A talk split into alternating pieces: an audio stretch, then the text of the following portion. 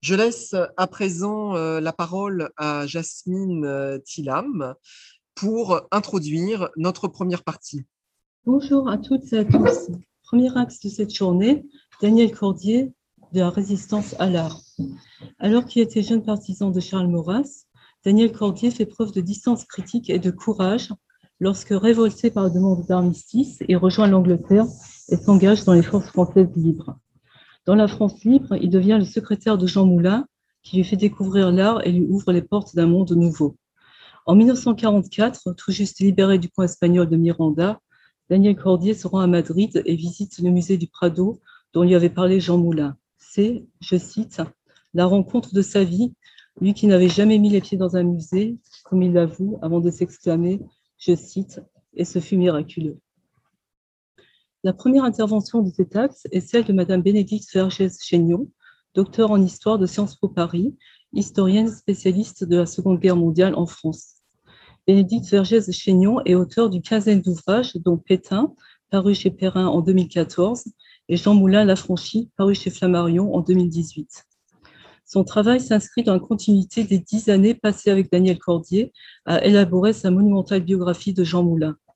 Dans cette filiation intellectuelle, elle continue à permettre l'édition des écrits de Daniel Cordier, dont le dernier ouvrage, La victoire en pleurant, alias Caracalla, 1943-1946, paraîtra le 3 juin chez Gallimard.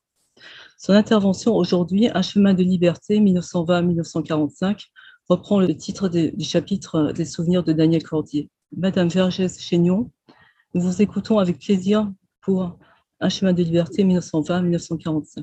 Bonjour, j'espère que vous m'entendez bien. Euh, ce n'est pas la première fois que je prends la parole en public pour parler de Daniel Cordier, mais c'est sans doute une des premières fois que je le fais sans qu'il soit dans la même salle lui-même. D'habitude, je, parlais de son travail et de sa méthode historique. Et aujourd'hui, je vais parler de lui et même d'un jeune Daniel Cordier que je n'ai pas connu, de Daniel Cordier entre 1920 et 1946 pour une intervention que j'ai titrée, comme vous l'avez euh, souligné, euh, Un chemin de liberté en le plagiant lui-même. Ce chemin de liberté, c'est le parcours qui lui a permis d'acquérir plus de liberté pour lui-même et pour les autres par l'engagement et le combat. Et vous ne vous étonnerez pas, je vais insister euh, dans cette intervention sur les moments les moins connus euh, de sa biographie, puisque je suppose euh, que pour tous ceux qui ont lu non seulement Alias Caracalla, mais je dirais la moindre notice biographique le, le concernant, les moindres articles, eh bien, vous connaissez bien la partie de, euh, de son travail auprès de Jean Moulin. Euh, né le 10 août 1920 euh, dans la bourgeoisie bordelaise, Daniel Cordier a pour père un homme marqué par une expérience très particulière. Il a été prisonnier de guerre en Allemagne pendant toute la Première Guerre mondiale, puisqu'il a été fait prisonnier dès le mois de septembre 1914. Il revient euh, à Bordeaux après l'armistice. Il se marie très rapidement avec une jeune fille de, euh, la bourgeoisie euh, de Bordeaux. Et aussi vite que conclu, le mariage bat de l'aile et le divorce est prononcé en 1925.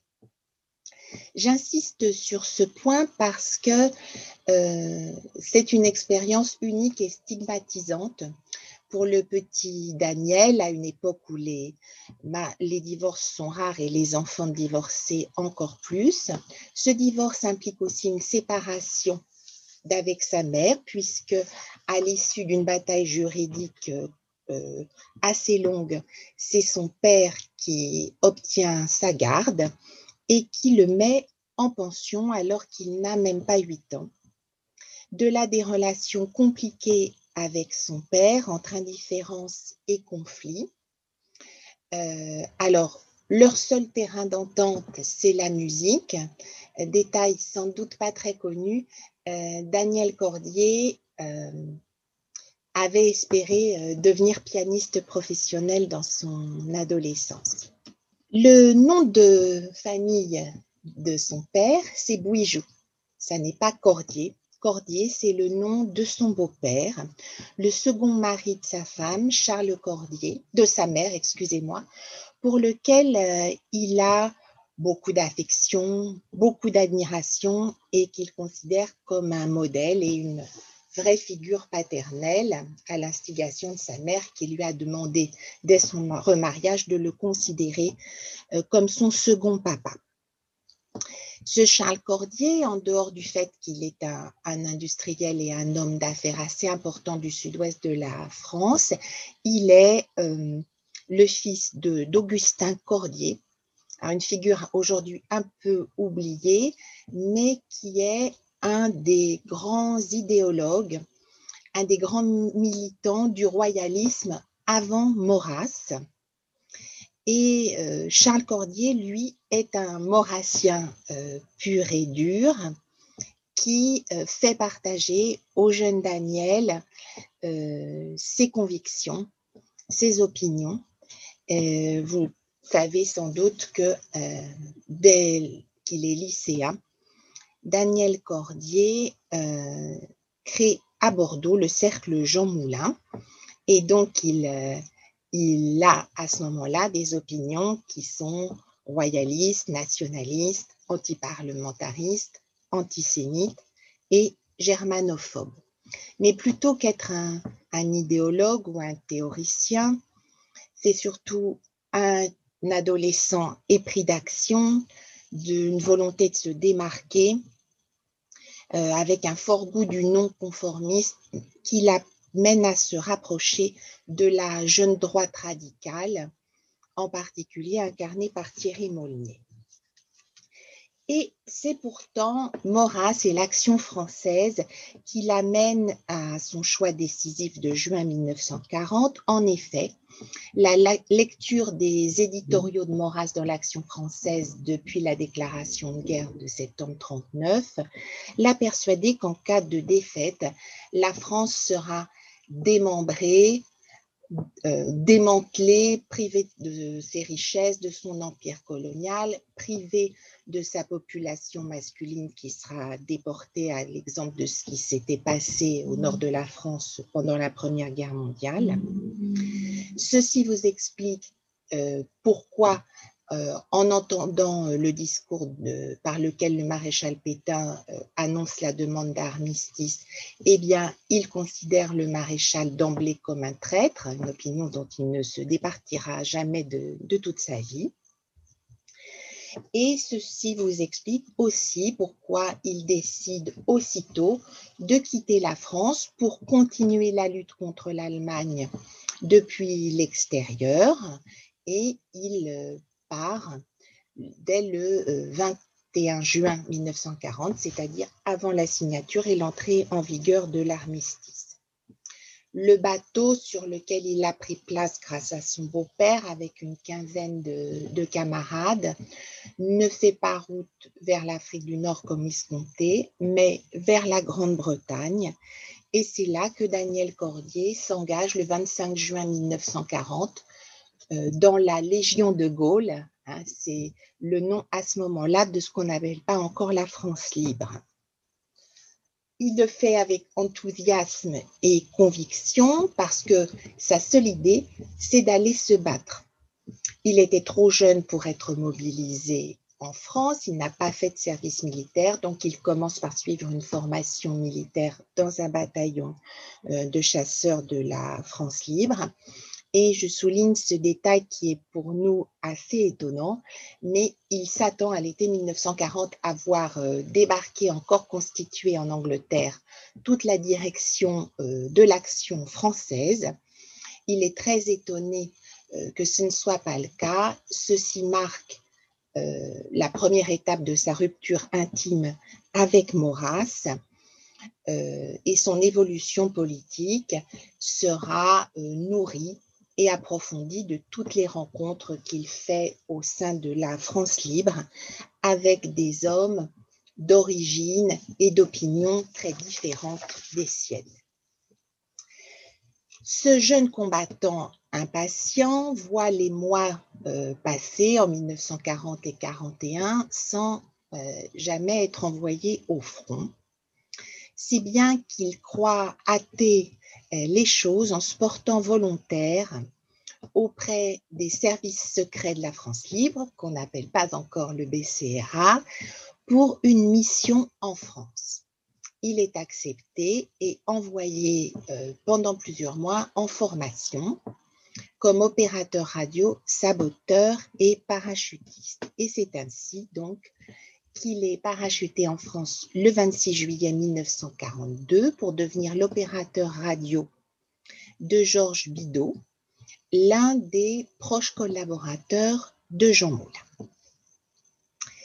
Et comme vous le savez, dans les jours qui suivent, il va être en fait recruté directement par Jean Moulin pour organiser son secrétariat.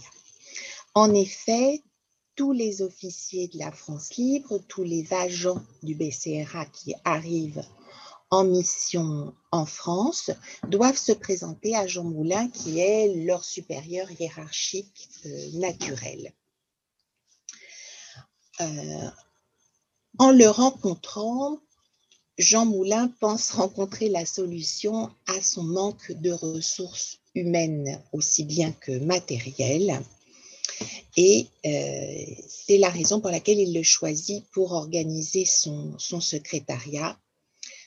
Euh, vous savez que euh, les opinions de Jean Moulin sont très différentes. C'est un radical socialiste de la Troisième République dans toute l'acception du terme, un homme de gauche, un républicain, mais il considère que l'engagement décisif de Daniel Cordier dans la France libre gomme toutes les différences antérieures à la guerre. Il voit en plus en lui un jeune homme déterminé, débrouillard, mais aussi discipliné et qui ne connaît personne à Lyon, la ville où il est installé, ce qui lui permettra de se fondre dans le décor. Euh, vous savez qu'on lit partout que Daniel Cordier était le secrétaire de Jean Moulin. Qu'est-ce que ça veut dire euh, très concrètement? Ça veut dire que pendant dix mois, Daniel Cordier prend en charge toute la logistique qui accompagne la mission de Jean Moulin, représentant du général de Gaulle en zone libre. Il est le dépositaire des archives, il gère les rendez-vous, il recueille, il code ou décode rapports et télégrammes reçus et envoyés. Il distribue et récupère le courrier au travers de toute la ville de, Lyon. Il assure la distribution des fonds, euh, aux mouvements de résistance, aux journaux clandestins, aux maquis. Il trouve des logements non seulement pour euh, Jean Moulin, mais pour tous les envoyés de, de, la France libre. Et enfin, il recrute, coordonne et manage dactylo, courrier et radio qui travaillent directement euh, sous les ordres de, Jean Moulin. Ce rôle subalterne d'office manager, je dirais, le place en fait au cœur des relations entre euh, Jean Moulin, représentant du général de Gaulle, et les mouvements de résistance, les, les émissaires de la France libre, pour toutes les questions politiques, militaires et les questions de propagande. Et c'est ainsi, euh, vous vous en rappelez peut-être, qu'il assiste entre autres à tout le processus de création de l'armée secrète et du Conseil de la résistance. Daniel Cordier quitte Lyon en mars 1943 pour créer à Paris l'échelon administratif euh, que Jean Moulin euh, désire maintenant qu'il est euh, ministre en mission pour toute la France du Comité national français et c'est ainsi qu'il sera au cœur de ce qu'on appelle par commodité les services centraux ou la délégation du Comité national français puis du Comité français de la libération. Et c'est donc à Paris qu'en juin 1943, il apprend l'arrestation de Jean Moulin qu'il n'a pas vu depuis euh, quelques jours. Euh, surmontant son chagrin intime et son désarroi, il entre aussitôt au service des successeurs improvisés de Moulin, Claude Séreul puis Jacques Bingen. Euh, mais, comme il l'explique assez en détail dans La victoire en pleurant, la suite d'Alias Caracalla, il a perdu son, ressort dans le travail. Ça fait déjà un an qu'il est en mission clandestine, ce qui euh, d'ailleurs outrepasse euh, les règles communément admises. Euh, son secrétariat en septembre 1943 est mis à mal par une rafale d'arrestation et ensuite par les coups de boutoir de Pierre Brossolette, qui a toujours entretenu avec Jean Moulin et avec ses successeurs des euh, relations euh, marquées par des rivalités personnelles mais aussi euh, politiques. Daniel Cordet choisit donc de demander sa mise au vert et son rappel en Grande-Bretagne au début de 1944. Et je mentionne le fait que pendant cette courte année parisienne, il a noué des amitiés exceptionnelles avec Jean-Paul Sartre et Raymond Queneau et fait des rencontres qui ne le sont pas moins, entre autres avec Albert Camus. C'est par l'Espagne que clandestinement il quitte la France pour regagner l'Angleterre et donc c'est là qu'il connaît son expérience fondatrice pour la suite de sa vie au Prado, que Jean Moulin, euh, lors de conversations informelles sur l'art, l'avait incité à, visiter et c'est une, révélation. Euh, une fois qu'il a euh, regagné Londres, il participe au sein du BCRA à la préparation du débarquement en étant à la tête d'un petit service logistique pour l'envoi euh, des agents en mission en France et il attend lui-même, normalement, après le débarquement, d'être envoyé euh, en mission. Alors, ça s'appelle une mission Jetberg. Voilà, c'est une mission de coordination entre maquis et euh, état-major allié. Et malheureusement, à nouveau, la dispersion du maquis qu'il devait rejoindre dans l'est de la France fait tomber à l'eau cette mission. C'est la deuxième fois euh, qu'il vit très douloureusement le fait de ne pas aller au front.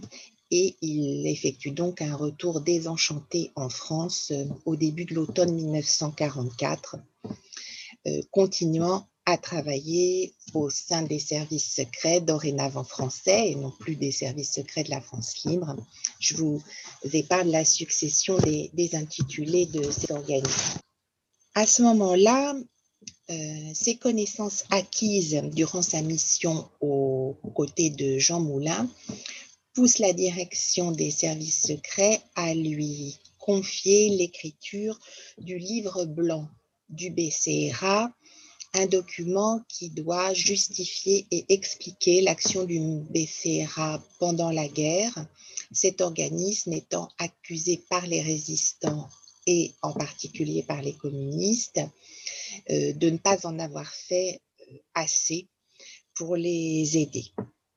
Il est donc amené à recueillir, classer et exploiter les archives du BCRA et c'est sans doute à, l'origine de la, naissance de sa vocation d'historien. D'autre part, ses contacts dans la résistance amène le colonel Passy, hein, le créateur euh, historique, le fondateur des services secrets de la France libre, à le choisir comme chef de, cabinet en 1945. Euh, néanmoins, quand se termine euh, la guerre, Daniel Cordier est globalement désenchanté, très frappé par le retour ou non euh, de ses camarades qui avaient été déportés. Mais la seule chose qu'il ne remet pas en question, c'est le sens de son engagement de 1940 sous les ordres du général de Gaulle et au service de la liberté. Ceci vous explique que dès que le général de Gaulle le 20 janvier 1946, donne sa démission comme chef du gouvernement provisoire.